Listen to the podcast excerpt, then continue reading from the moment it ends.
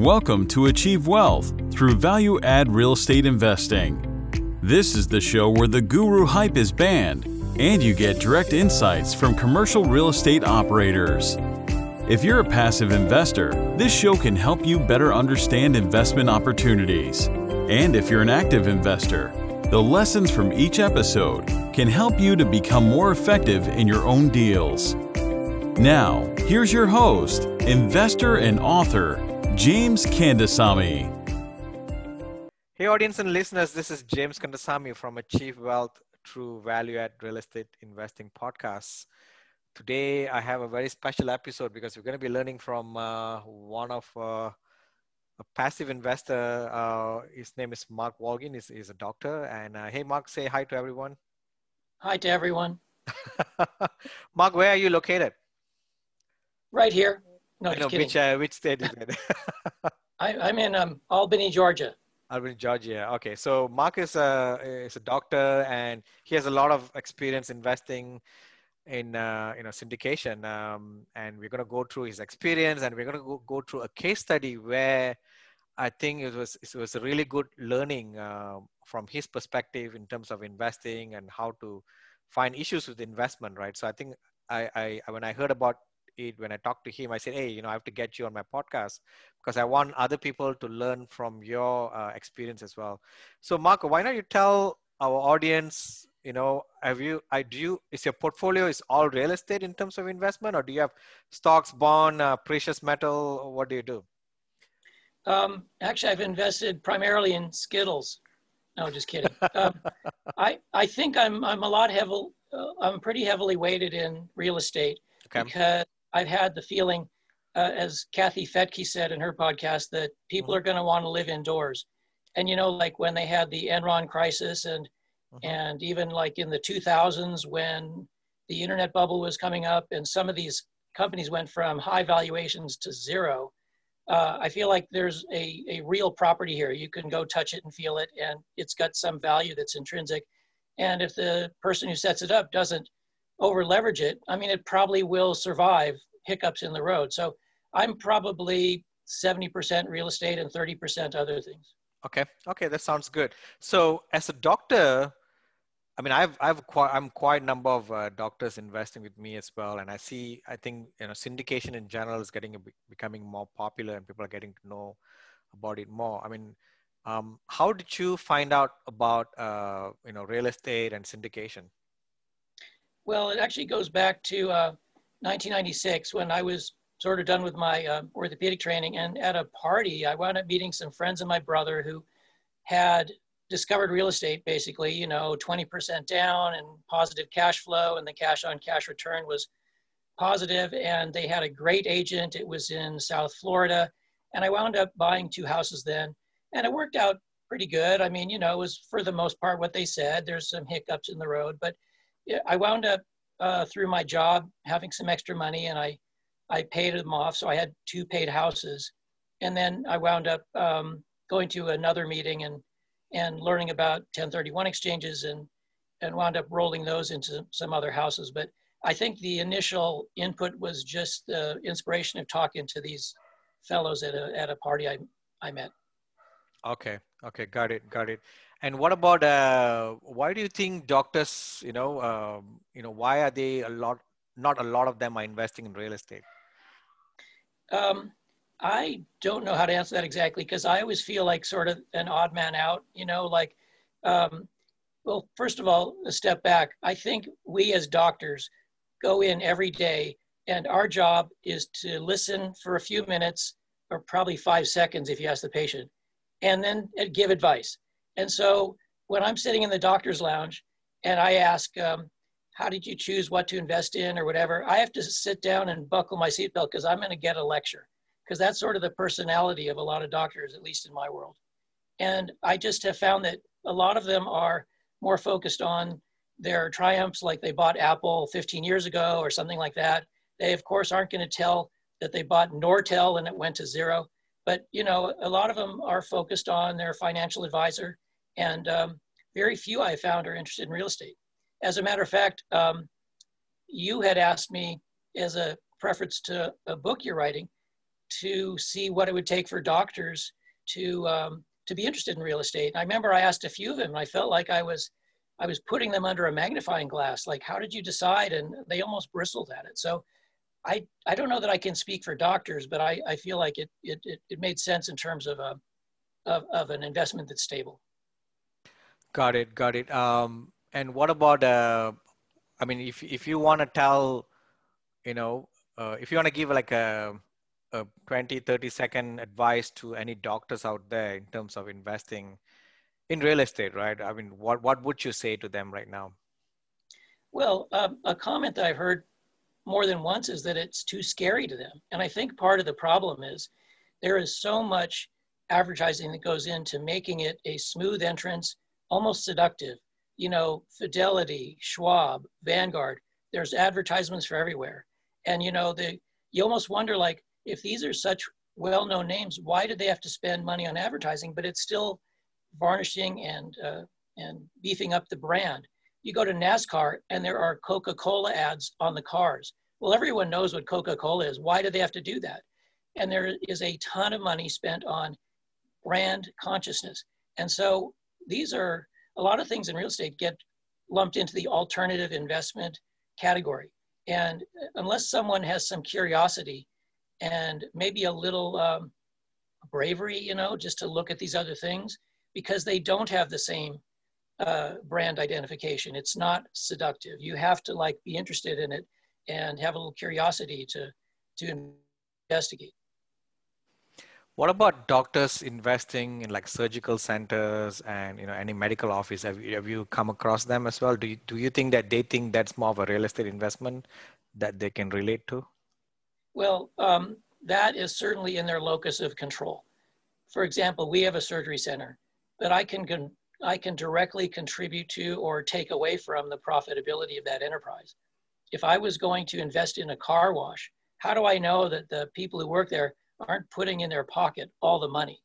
You know, I mean, there was one time when I was talking to one of my property managers in, in Texas, and he had a small apartment building he was talking about. And we couldn't really get past the point of like, how do I know without flying there if the guy wasn't going to keep one unit vacant and just pocket the rent and say, well, we could never rent this unit.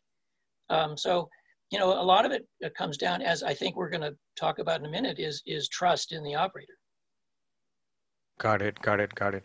Okay, so let's go to the you know some of the experience, uh, especially the, the the negative experience that you had in in syndication, right? Because I think a lot of times if you go to any podcast or anywhere you go, any conference, everybody talks about all the good stuff, right? And and you know people don't talk about the bad stuff and so that you know but i think it's important to really learn from you know a mishap or something a mistake or you know something that uh, like the experience that you're going to talk about so that everybody else learn so that they can watch out and they can uh, you know make sure that they don't do the mistake. So let's talk about something that you and i talk uh, offline about you know where you you thought the the whole uh, scheme was a fraud kind of thing right? So let's let's talk about that. Let's start with you know what kind of uh, investment is that? And uh, you know what happened and how did you find out and what did you do with that? So sure.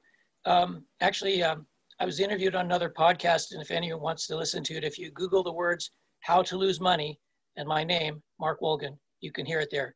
But basically i was stung in a ponzi scheme. And the problem is that when you're in any relationship you know, someone in your office, your school, your church or synagogue, whatever, once you get in a relationship where you know and like and trust someone, you can be led down the path. And that's what happened to me in my situation. So I was in um, San Diego and it was, um, I guess it was in the mid aughts, you know, 2000s ish. And, you know, I had uh, heard of this guy who was a licensed mortgage broker, West Point graduate, and I checked references and did whatever I could at the time. And his idea made sense. And it's the same idea, the same plan that you do and a lot of sponsors do, where you buy a building, you add the value, increase the rents, and then using variables like uh, cap rate and other yeah. metrics, you can increase the value of the building and the whole project. Clarify something. What what year was this? You said year 2000 or 2000 something? I think about 2005, 2006. Okay, okay, like 15 years ago. Okay. Yeah. Anyway, yeah. So I wound up um, having many conversations with this guy, and probably like anyone who is good at being a fraud, they're very convincing. He was a bright guy. He had good, probably contact management software. So every time I talked to him, it was like basically uh, picking up on where the conversation went off the previous time. Um, and and it all made sense. And it's a little, um, it, it, in hindsight, part of the um, the signals of danger weren't there because you don't imagine it. Like until 9/11, you would never imagine jet airplanes would be a bomb. Um, so it would be like going out on first date and talking about how to get divorced, and you really don't want your mind to go there right away. So, um, you know, of course, I would go along, and um, the the buildings were paying dividends, and when we had a hiccup, there was always an excuse. He was going into C-level properties, and I remember at one point there was an issue because supposedly a gang member moved in and was threatening other residents. And you might as well have had one wing of the building burned down. I mean, you have to understand there's going to be less rent and it's going to be depressed for a while and no distributions, but then other buildings were doing okay. And point is, I wound up getting lulled into this and, and um, investing too many eggs into one basket. Um, and then what happened is at some point, things didn't really add up. And I don't remember exactly what made investors seek out each other, but I lived in Georgia, the places were in San Diego, and I remember being contacted by an investor who was in Orange County, California, and a realtor who was in, in San Diego. And it turned out the buildings were in gross disrepair. And anyway, just sort of went downhill from there. And what he was saying was, I mean, what the guy was saying that was that um, you know, uh, I mean, he, he, wasn't saying anything. It wasn't until the investors met each other and called him on it that the house of cards started tumbling in. But I mean, I'm trying to understand. So, so the building was in disrepair. I mean, it's not doing very well, right? The property was not doing very well. So, uh, was would do they keep on paying the payouts? Uh, is that why you think it was a misleading, or what happened, or did did the I mean, I'm just trying to understand how is it a fraud or how is it a scam? Is it? Oh, I'll I'll elaborate. I'm, okay. I'm just trying to keep the over overlying a high high level view. No, no, I want to go detailed because I want to I want to I want to I want to see what are the signals that any investor is going to pick up, right? Because that's very important because uh, so that people can really you know try to you know evaluate their investment and see you know take action when something goes wrong even for their side so so i think this experience is very key because that's where you trigger or you may not you may have missed out some signals that you think you should be caught by someone oh yeah for sure so um, i guess in terms of uh, things that were red flags or, or warning signs um, so uh, i'm i'm geographically disadvantaged because i couldn't just jump on a plane. I guess I could have, I just chose not to. Um, but you know, the hiccups are when like distribution stopped. But I wasn't just in one building then. I mean, because things had been going well, I wound up, I was in four buildings. And um, so, um, you know, the other ones were kind of doing okay. So it was, it was something that you would compartmentalize. But in, in terms of like with the advantage of hindsight and had I to do it over again, um, I think there are higher levels of, of due diligence. Um, I think there was someone I'd listened to, I think you interviewed him, uh, Jeremy Roll. He's uh-huh. a very experienced um, passive investor, passive and he investor. talked about flying out to meet people, which I've never done. Um, and certainly there's better ways you can drill down into the numbers. Um, I was, this was like my first syndication. So I had the school of hard knocks and as Mike Tyson says, there's nothing that changes your perspective like a punch in the face. And I had a big one. But, you know, the, the fact is that there were other stones I could have turned over. I could have gotten more, um, uh, more detail about, you know, what he thought was going to happen with the economy. Um, and uh, uh, I could have pressed him more on when, when the hiccups happened. Um, you know, it's, it's so unfair to compare what I know now to what I knew then. You know, it's probably like the first time you went out on a date and found out they were cheating on you or something. You just don't imagine it until until it mm-hmm. happens. So was that? I mean, I'm trying to understand. Was the deal didn't just didn't work out, or did did the person didn't have a deal, or you know, I'm just I'm I'm, I'm trying to really. I can flesh it out more. Yeah. So, so a lot of the a lot of the information came out when uh, the lawsuit happened. And as someone with some funds, I wound up paying all the lawyers.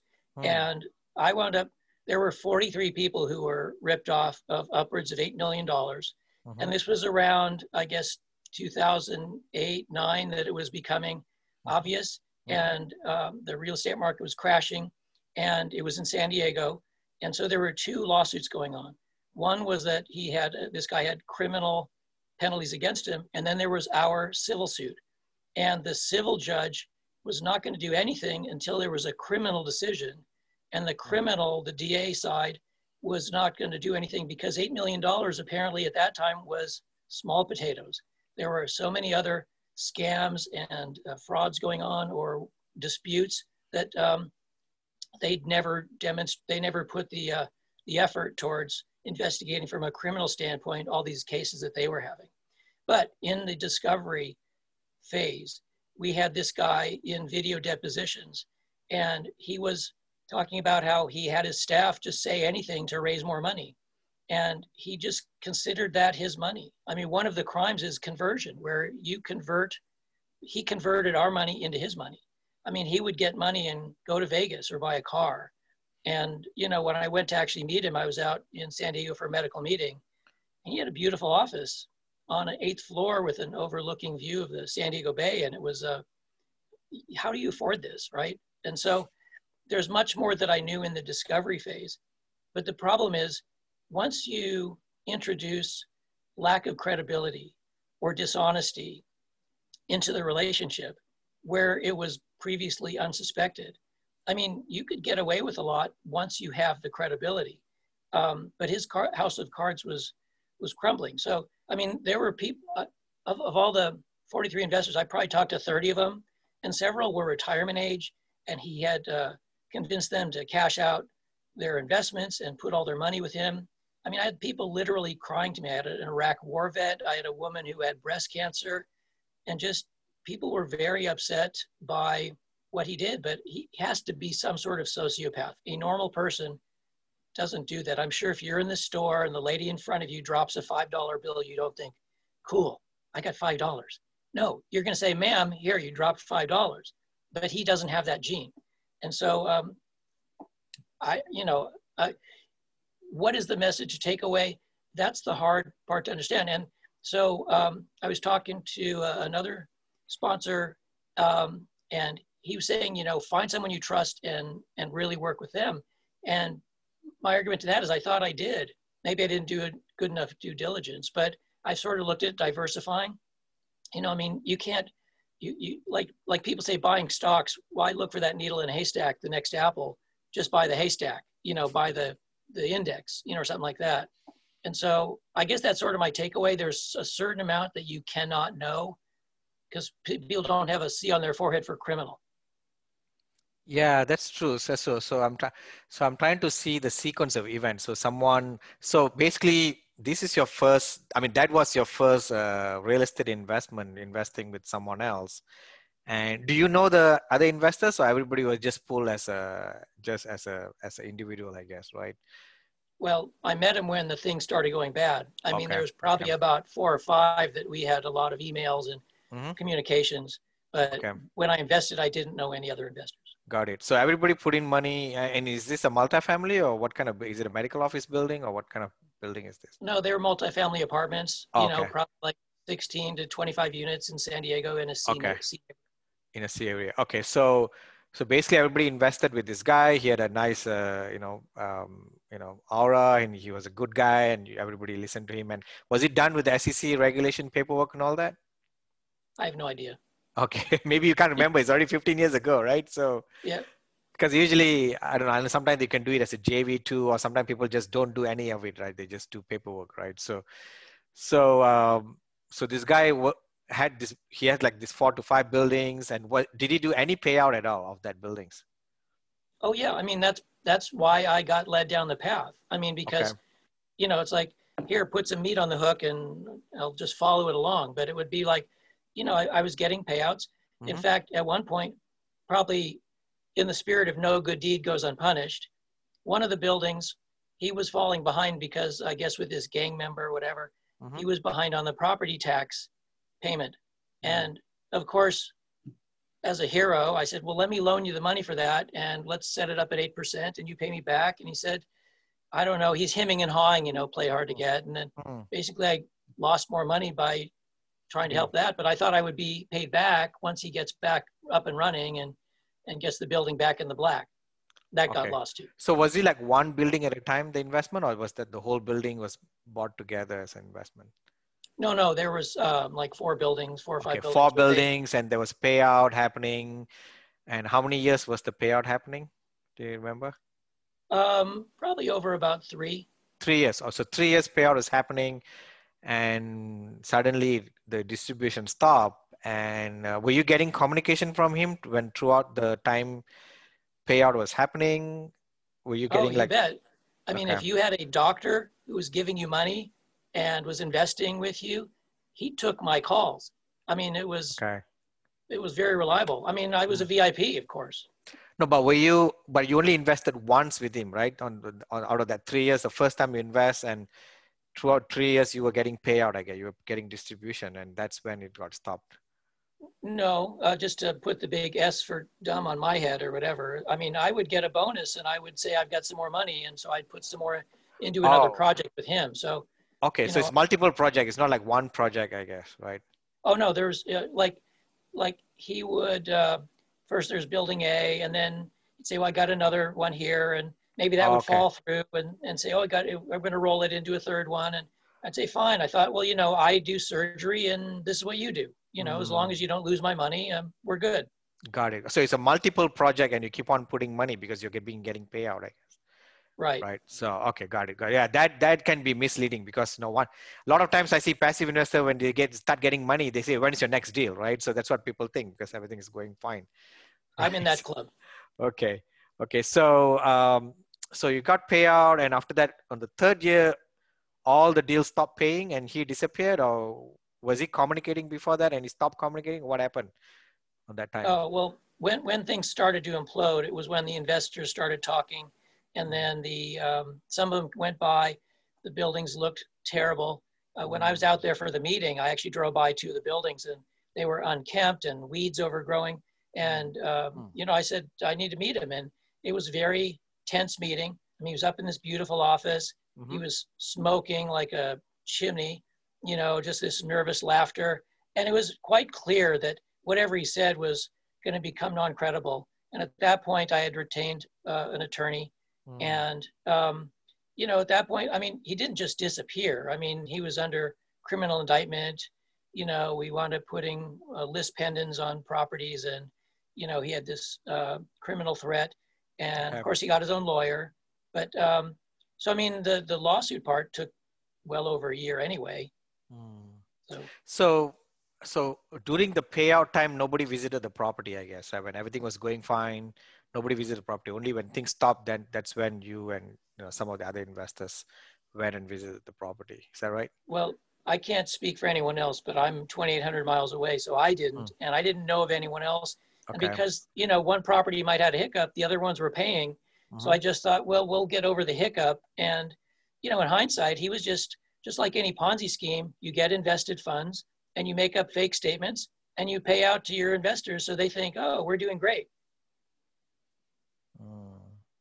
interesting interesting so so i think the i mean what i'm what i'm learning from this discussion is you know i think there are some so what you have done is what has what has happened is you were given the perception that everything is going fine because you're getting payout correct you've been getting payout and you you are since you are getting payout you have been keep on investing with him and is that right i mean would that yeah. be would that be a fair statement? And you probably didn't look at the financials. Like I mean, even though you look at the financials, I mean, not many people understand the financials very well, right? Well, there, there's uh, that's true. And even at this date, I still feel like there's a certain amount that you just have to let go. For example, mm-hmm. and I'm sure you have your PPMs, but you look at the PPM for other syndications, mm-hmm. and they have right in the language that you know the uh, management appropriately is up to the operator, right? Uh-huh, so uh-huh. you as the operator don't want me to jump up and down and say, Absolutely. you know, we're in this apartment, but I want you to build a 60 foot pink guitar in front of the building, right? Uh-huh. No, it's uh-huh. got to be that you're doing the best thing for all the people. But by mm. the same token, I have to have the faith that you're going to do the right thing. And because of the lack of control and, and really insight, I guess if if I did come and make a big stink with one of the sponsors, you know, they probably would show me stuff. I, I really haven't. But, you know, by the letter of the PPM, they could take their family to Australia, go in a four star hotel and book it to the building and call it a business expense. And I would never know unless I had did some audit or something like that. Yeah, a lot of times, I mean, uh, it really, really completely up to the sponsor, right? So, you know, they are the control. And, and I think it's, that's where it's important to find very high integrity, very a sponsor with high integrity, right? Because, you know, it's, it's, it's a lot of controls given to the sponsor, right? And a passive investor it's always passive. So, so um, that's very interesting. I mean, um, I, I think I've heard the same news from other people as well, from other passive investor who have lost money as well. A lot of times the payout keep on happening and the investors keep on investing because they think everything's working fine, right? Uh, but I think uh, at some point everything start everything stop and later when you find out actually okay they're paying out from somewhere some other place right it's not really it's not really from the real estate itself right the real estate doesn't pay right so well, well you know the other thing is that you know, in hindsight, he leveraged these places quite a bit. And had he had lower leverage, we might have survived the, the speed bumps. Mm. But, you know, when we sat there in the mediation, you know, through the lawsuit, you know, what was amazing is that there were people he knew from high school that were marks or were suckered into this thing. And I still don't really fully understand the psychopathology that leads someone to rip off your high school buddies. Yeah. I mean, to capitalize on those relationships, you know, from 20, 30 years or however long it was and say, give me your money and then essentially steal it. So, I mean, this is not a weird guy. And I've likened it to the, like when these people, the other investors were calling and really distraught and crying. I, the only thing I could say is like, some part of this is just dumb luck, right?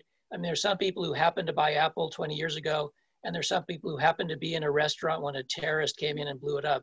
And which side of that coin on, you have zero control over. So uh, were you were, were there uh, any attempt to sell the buildings and recover the money?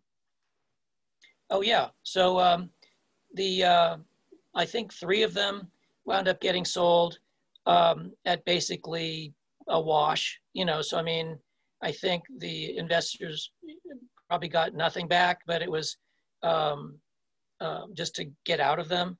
Um, the other thing is that uh, there was one of them, and this is another no good deed goes unpunished, a really bad judgment for me. But because I had a relationship with this guy, I did it. But at one point, we were like on the 11th hour to close on this building.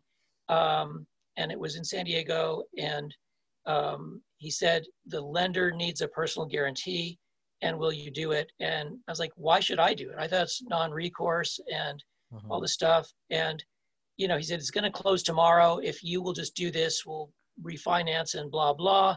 And I said yes, stupidly. So I had like this choke collar around my neck to make sure that building got sold, you know, that I didn't wind up getting dragged down, which, you know, knock on, or thank goodness I didn't. But, um, you know, it, it, uh, it, it just was basically loss of principle. So I didn't get dragged down the, the drain with the building.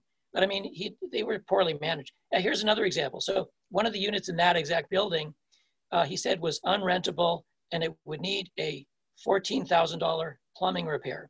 Well, at one point, the investors fired him as property manager, and this new property manager had a plumber with a handyman or whatever run a snake down the drain, and for 50 bucks, that unit became rentable.